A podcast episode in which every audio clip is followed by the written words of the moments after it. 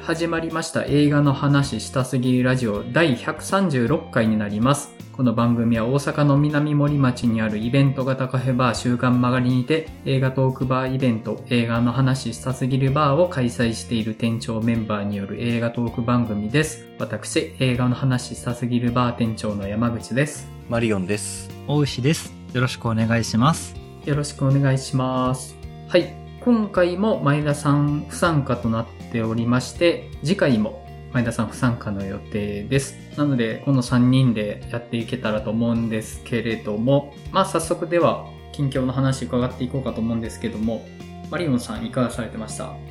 えーっと、そうですね。今週は、えっと、試写で、アンダーカレントを見ました。おほはうほうほうほう一足先に見ました。まあ、もしかしたら、あの、ここでもやるかなっていう気はちょっとするので、あんまりは言わないですけど、めちゃくちゃ良かったっす。ああ、はいい。うんそうだけは言っておきたいなと思って。うんううんん、すごく良かったですね。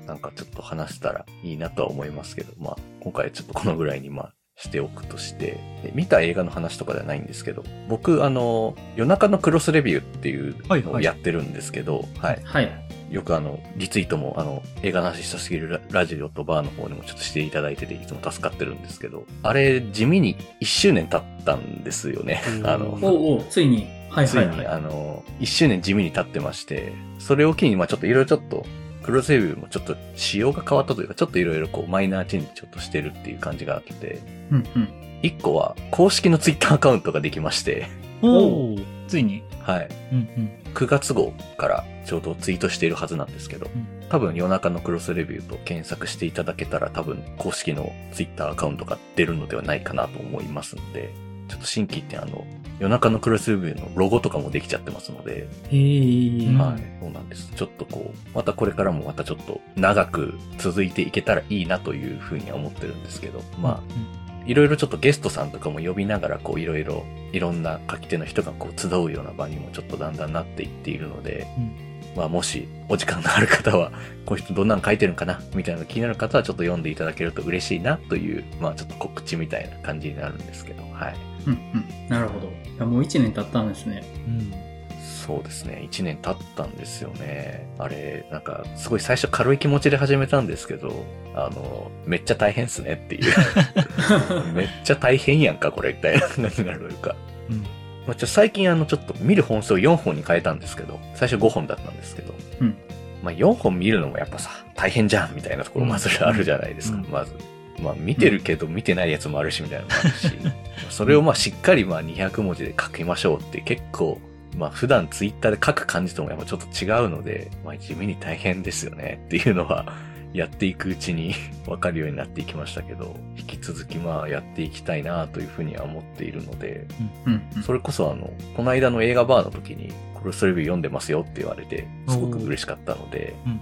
まあ、もし良ければ読んでいただけると僕も嬉しいですし、他のレビュアーさんもすごく喜びますので、はい。よかったら読んでいただけると嬉しいなっていう 告知でした。はいうんう。んうん。はい。まあ、あの、映画の話したすぎるラジオと合わせてよろしくお願いしますっていう感じですね。うんはい。はい。そんな感じですかね。はい。はい。では、大石さんいかがされてましたえっと、今週ちょっといろいろ見てて、あの、まず僕もちょっと初めて試写というものを見させていただいたんですけど、あの、執行部マイセルフを試写で見させていただきまして、おお。これも多分結構ラジオでやりそうな話なので、あんまり内容は触れないですけど、あの、最高に嫌な映画でした。 これ褒め言葉です。うんうん。本当に、えっ、と、めちゃくちゃ良くて嫌でしたね。うん。うん。確かにその、うん、あの、宣伝でも言われてるんですけど、私は最悪と、こう、すごく掃除系でもありながら、対応なす作品として多分捉えられるかなっていうのは、その通りだなと思うので、ううんん、めっちゃ良かったので、ぜひぜひといううんうん。多分10月13日公開だったかな。はい。で、今週劇場で見た作品としては、まずロストキングを見てきまして、あまあお話としては結構あれですよね。実話ベースで、全くお墓が、の位置が分かってないリチャード3世っていう、その歴史上、まあダメな王様って言われてる人がいるんですけど、その人のお墓をアマチュアのマニアの方が見つけたっていう話。おー。ー。うん。で、これもめちゃくちゃ、なんていうかな。すごく熱がこもりそうな 話なのに、割とこう、結構平熱で描いてるところが僕はすごい好感を持てましたね。うんえうん。なんか人生がガラッと変わるんじゃなくて、だんだんだんだんなんか気がついたらそこにのめり込んでるみたいな感じがすごく良くて。うんえうんうん。なんか本人がそこに意志を持って進んでいくわけじゃないのに、でもいつの間にかそこに引っ張られていくみたいな。でも人生って確かにそういう時あるよねっていうのも含めてすごいリアリティがあってよかったです。まあなんて実はなんでってことでもあると思うんですけど。うんううんんで、あともう一個その、ちょっと前からちょこちょこ言ってたんですけど、アビスを見てきまして、はい。ああ、一度、あの、言及されてましたよね。うん方が、はいはい。うんうんあのですね、あの、アビス結構もう上映館、東京では実は上映終わっちゃったんですけど、一旦終了ということなんですけど、ここから全国的に展開するらしいんですが、あの、今年の東京映画の代表と言っていいと思います、アビス。えおーーあのおーなんなら渋谷映画って意味で、多分ちょっと類を見ない、2022年、2020年から2023年の間の渋谷を舞台にした映画としては結構ピカイチでめちゃくちゃいいっていう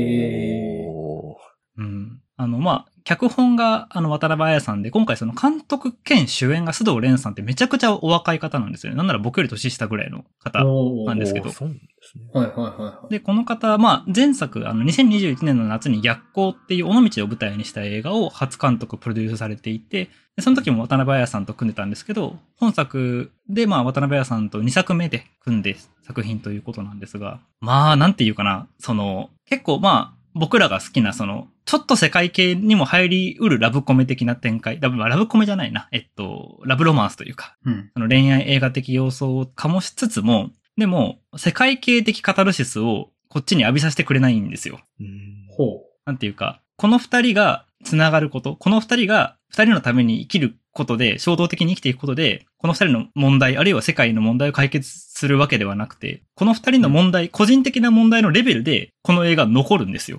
う。ほほううほ全くスッキリさせてくれないんです。で、これこそが正直僕は渡辺綾テイストだなっていうことを思っていて。うん問題提示を物語の中でしながら、要は渋谷、まあ、アビスっていうのが深淵っていうようなタイトルというか、うんまあ、意味合いですけど、その渋谷に住む、東京に住んでいく、まあ、まさに東京映画における一つの要素として、東京という怪物に飲まれるってことがあると思うんです。うう。んうんうんうん。で東京という深淵に飲まれていってしまう、そこの泥沼から抜け出せない二人っていうことを演じ、あの、描きながら、最後までその泥沼から出させてくれないんですよ、この映画は。うんほうほで、そこがすごく、あの、もちろん解決の兆しみたいなものは見えるんだけど、でもうん、全く解決はさせてくれない。これが僕は大好きというか、めちゃくちゃそのラストに痺れました。う。うんううん。んめっちゃいい映画なので、もしあの、機会があれば、ぜひぜひあの、お二人にも見ていただけたらなっていうふうに思います。なるほど。アビスってそういう意味だったんですね。うんうんうん。ああ、なるほどね。はいはいはいはい。その、東京を覗くとき、自身も東京に覗かれているっていう意味合いでのそうアビスなんですね。そう、まさにまさに。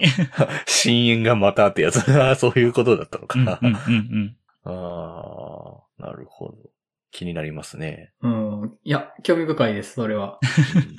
はいはいはい、なるほど。それでですね、あの、僕これ、まあ、東京で実は1巻しか上映してなくて、あの、渋谷のシネクイントでしかこの映画上映してなかったんですよ。2週間限定とかで。はい。だか、ら、その、この映画を見終わって、劇場の外に出ると渋谷が待ってるわけですよ。はいはいはい。もうそれも含めてちょっと、もうちょっと渋谷におののいたというか怖い感じがあって。 はいはい。すげえ、ハッピーアワーみたいですね。あ、そうそうそう。ハッピーアワーを元町映画館で見た後出てきたら神戸の街が広がってるみたいな感じですね。ほんとね。まさにまさに。なんかその映画の世界と現実世界の地続き感。で特にこの映画ははいコロナ禍が舞台だったりもするので、そういう意味でもすごくこう、今自分は映画の中にいるのかどうなのかっていう、ちょっと頭がクラクラするような体験もできて、めちゃくちゃ思い出に残った作品でした。とにかくおすすめです。今年の東京映画僕はアビスで決まりって感じですね。あーなるほど。今年の東京映画という決め方をしていなかったっていうのがあって面白いんですよね。 あーちょっとまあ、その押し方は気になる押され方したなっていう感じですね。あ、よかった。嬉しいです。 ぜひぜひ。はい。そんな感じですかね。はい、こんな感じですね。はい。えーと、では僕はですね、今日のお題以外だと、ジョン・ウィック・コンセクエンスを見てきたんですけどおも、はい。ちょっとやばいぐらいテンション高いんですよ ね本当に高 くなりますよね。いや、本当 いにもう。やーわかるわかる。わかります。で、あのーまずはじめに言っとくと僕は、ジョン・ウィック弱者っていうことを理解して聞いていただきたいんです。うんでうんうん家で、配信で一作目だけを見てた状態だったんですよ。うんうん。で、まあ、あの、そこまで熱量の高くないシリーズだったっていうのは前回言ってたんですけど、うんうんまあ、今回見てですね、ちょっと食らいましたね。で、あの、まず面白いなと思ったのが、ジョン・ウィックっていう人間の人間性のなさなんですけれども、うんうんなんというか、人格があまり見えないんですよね、彼の中に。で、かろうじて彼が人格のある存在っていうのがわかるのが、周囲の人とのコミュニケーションなんですけど、うんうんうん例えばその昔の仲間であるとか、あるいはそのコルシアの組織の人たちとのやりとり、あるいはその妻との記憶みたいなものの中からおぼろげに彼の人格が存在してるってことはわかるんですけど、そういう周囲の人との触れ合いを除いた時に彼個人としての人間性が全然見えてこないなって思ったんです。うんうんうんで、どっか自動的にさえ見えるというか、組織を抜ける、あるいはその妻との記憶を大切にするっていうことだけを目的として与えられたプログラムというか自然現象みたいな感じだと思ったんですよね、見てて。で、そのジョン・ウィックの人格の見えなさっていうのが本作を飲み込むのにすごい大事だなと思ったのが、これでジョン・ウィックの人間性みたいなのがちゃんと描かれてると多分彼のこと嫌いになると思うんです。あーううんんうんうんあの、周囲の人に迷惑かけすぎなんですよ、彼は。あのまあ、そうですよね。うん。なるほど。うんで、その、ジョン・ミックが絡んだ人がどんどん死んだり、ひどい目にあったりしていくんですよ。うんうんうんで、あと、その、よくわからない、彼の中でだけ成立しているロジックで人を殺していくんですけど、それを、なんていうか、筋道立ったものとして描かれたら、わ、こいつ、めちゃめちゃわがままじゃんって思っちゃううんで、それが、嫌悪感として現れちゃうような気がしたんですけど、なんかね、それを感じないんですよ。で、それ、れは、彼が自動的だからだなと思って、本当に人を殺すという役割を与えられてる存在だから、そういう周りに迷惑かけても、あんまりしんどさを覚えないというか、あの、死神とか最悪って呼ばれるような存在だと思うんですよね、本当に。確かに確かに。まあ、実際そうね、劇中呼ばれてますからね、ババアがあってうね。んそうブギーマンとかありますからね。もうその通りって感じですよね。うん。うんあと、あのー彼の人格のなさっていうのが、もう一つ見え方に影響してるなと思ったのが、やっぱりゲーム的だなと思って、とことん。ああーうんうんらゆる面でゲーム的なんですよね。で、さっき言った、その人との触れ合いの時だけ彼の人格が見えるっていうのって、僕、ドラクエの主人公みたいやなと思って、うん。ああ、なるほど。ドラクエの主人公って喋んないんですよね。で、うん人と話しかけた時にコミュニケーション取ってるっていう相手の返し方で、その主人公のキャラクターが見るんですけど、そこに主体性って直接的にはないような感じがするなと思って。うん。で、そのどこか自動的なもの、本当にゲームのプレイヤーキャラクター、としてあって、で、そのジョン・ウィックが組織を抜けたいとか、あるいは妻の意思を守りたいっていうのは、その、マリオがピーチ姫を助けるっていう目的を与えられてるかのように見えて、うんうんだから彼のキャラクター性って彼が人を殺し続ける目的として存在してるような感じで、あとはもうその、彼が人を殺し続けるだけの映画だと思うんですけど、うんうん。で、その人間性のなさ、人格のなさの、そういうジョン・ウィックっていう存在が人を殺し続けることで、そこに何のドラマ性もないような人間のジョン・ウィックにドラマがだんだん帯びてくるように見えて、もうその、彼にとって人殺しだけがアイデンティティだと思うんですよ。まあもちろん妻っていうアイデンティティはあるんですけど、ただそれはもう、このワンが始まる前に失われてる何かじゃないですか。うんで、それは、なんというか、この世界のルールみたいなもので、彼が人を殺し続けるのは妻の意志があるからですよっていうものを与えられてて、じゃあ現在進行形で彼の存在意義、リーゾンデートル何かっていうと、あの、人を殺すことなんですよ。うんで、それしかない男が3時間人を殺し続けることで、それで、あ、彼は生きてるんだっていうドラマがそこに生まれてるような感じがして、ちょっとね、あの、よくわからない感動を覚えました、本当に。 あので、もうあともうアクションシーンがね、本当に好きで、もうね、あの、まず大阪のところね、うん。もう好きすぎ。あの好きすぎ、あそこ。うん、大好きです よね。わかりますよ、もう。で、あの、防弾スーツの設定最高です よね、本当に。あれ、はい、はい、はい。で、なんでみんなスーツ着てんねんっていうん理由付けにもなるし、そのなんで銃持ってんのに格闘すんのっていうのの説明になってるんですよ。うんいや、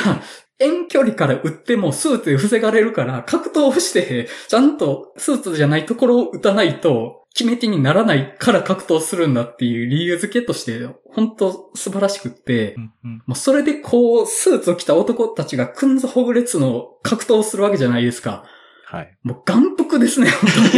当に。 もうね、あの、いいスーツを着た男ばっかり出てくるんうんうんうんですよ。はい。いや、それがね、本当に嬉しくて嬉しくてしょうがないっていう。うんうん。あと、ベルリンのシーンはね、なんか、ベルトスクロールアクションみたいな感じやなと思って、ファイナルファイトとか、みたいな。あーうんうんうん。で、その、ベルトスクロールアクションって、あの、落ちてるものを拾って、それで格闘したりするわけですよ。確かに確かに。もうこれってもうジョン・ウィックそのものじゃないですか。言われてみたらそうですうね。んうん、で、そのラストで巨漢のボスが出てきて巨漢のボスと格闘するって、これまさにベルトスクロールアクションうん。だなと思って、うんうんうんあとの、パリですね。うん。もうね、もう凱旋門のラウンドアバイトのシーンはもう、あの、最高オブ最高です よ。本当に。あのあの、なぜか止まらない車ですよね。そう。すべては、殺し屋が殺し殺されするための舞台装置なんですね。すべてが、あの世界ではう。んうんうんだから車を走り続けるし、ナイトクラブでは格闘するようにちょっとだけどいててくれるんですよ。 うん、で、ちゃんと背景で踊り続けるんですね。で、なぜなら、ナイトクラブっていう背景で人が踊ってないのはゲームのステージとして映えないからだと思うんですよ。うん。 だからちゃんと踊り続ける。あれですよね。ストリートファイターの裏でこう人がいるみたいな感じですよね。そうう。です、そう です。で、もう道路で戦うんだったら車を走り続けるし、んうんうん、ステージギミックとしてちゃんと存在している。っていうんうんでもあれもね、あの、当たってもダメージほぼゼロじゃない ですか。あのあの、ダメ、そうです。うん、で、もう階段のところうん。もね、うん、もうこう横からの角度で、横からっていうかちょっと斜めからの角度で斜めに登っていくような、うんうんうんうん。うん、あの、固定カメラでっていう感じとか、あともうその手前のね、もう真上からのカメラ。もうあれねほんと最高ですねわ。かります。最高ですよね。最。高。うん。すごかった、あれ。はい。で、あのシーンになると、拳銃だと弾の軌道が見えないから、そう。ちゃんとこう上から見ても、その弾道が見えるように炎を吹き出す銃になってるっていう、親 切。ね。あんな武器あるんですね。あんなロマン武器って。でもあれ本当にあるらしいですよね。ね。うん。ね、びっくりしましたけど。はい。あの、カメラワークも素晴らしすぎましたね。うんうんうんもう、ね。で、ちょっとこの、ずっとゲームゲームっていう風になぞらえながら喋ってたんですけど、結構前に、あの、ハードコアヘンリーっていう映画がうんあって、あれってはい、はい。 FPS 的なうんうんうん。主観視点でのシューティングゲームみたいな映画として作られてた映画だったんですけど、はい本作ってサードパーソンシューティングだなと思って。だから、うん、ああ。第三者視点なだけで、ジョン・ウィックってゲームのキャラクターだなと思って、うんうんうんで、そこにドラマ性は必要最低限しか与えられてないというか、うんうん彼が殺しをし続けるというストーリーだけ与えられてるんですけど、うんじゃあ何にドラマが生まれるかって、もうそれをやり続けることなんですよ。う んうんで、それを諦めないっていうことなんですね。というか、うんあの、しつこいっていうこと。うんうんで、それはあの、今年のスーパーマリオの映画にも重なって見えたんですけど、あーうんうんああ、なるほそうそうですどねなるほど確かに、確かにはい。あの、諦めの悪さっていうことですね。ははい。はいそう、あの、マリオも最低限のストーリーだけ与えられてて、で、じゃあ、そのマリオの映画としてのうんドラマ性って何かっていうと、マリオとは諦めないものであるっていううんそのゲームと紐づいたストーリーテリングがされてて、それはやっぱりジョン・ウィックも重なるなと思って、要はうん敵を全員殺すまで復活して殺し続けるっていう。うんうんうん。で、それを3時間続けた先にカタルシスがあるんですよね。ううんん。めっちゃしんどいんですけどね、正直。終盤だれったんですけど、やっぱりそれでもあの、なんか、地獄のような殺し合いの螺旋のをくぐってくぐって、その先にある何かみたいなのがね、いや、これちょっと尋常じゃないかやなと思って、もうジョン・ウィックが殺しに呪われてるように、作ってる人もアクション映画の呪いに自ら飛び込んでいってるような感じがして、うん。いや、すごい映画だなと思います、本当に。あの、ちょっと自分でも整理できないまま今バンバンバンバン喋ってたんですけど、なんかね、一つの到達点だなと思って、何かの、うん。はい、っていう熱量で喋らせてもらいました。はい。まあそんな感じで、じゃあ近況終わっとこうと思うんですけども、じゃあ、テーマトーク入っていきたいと思います。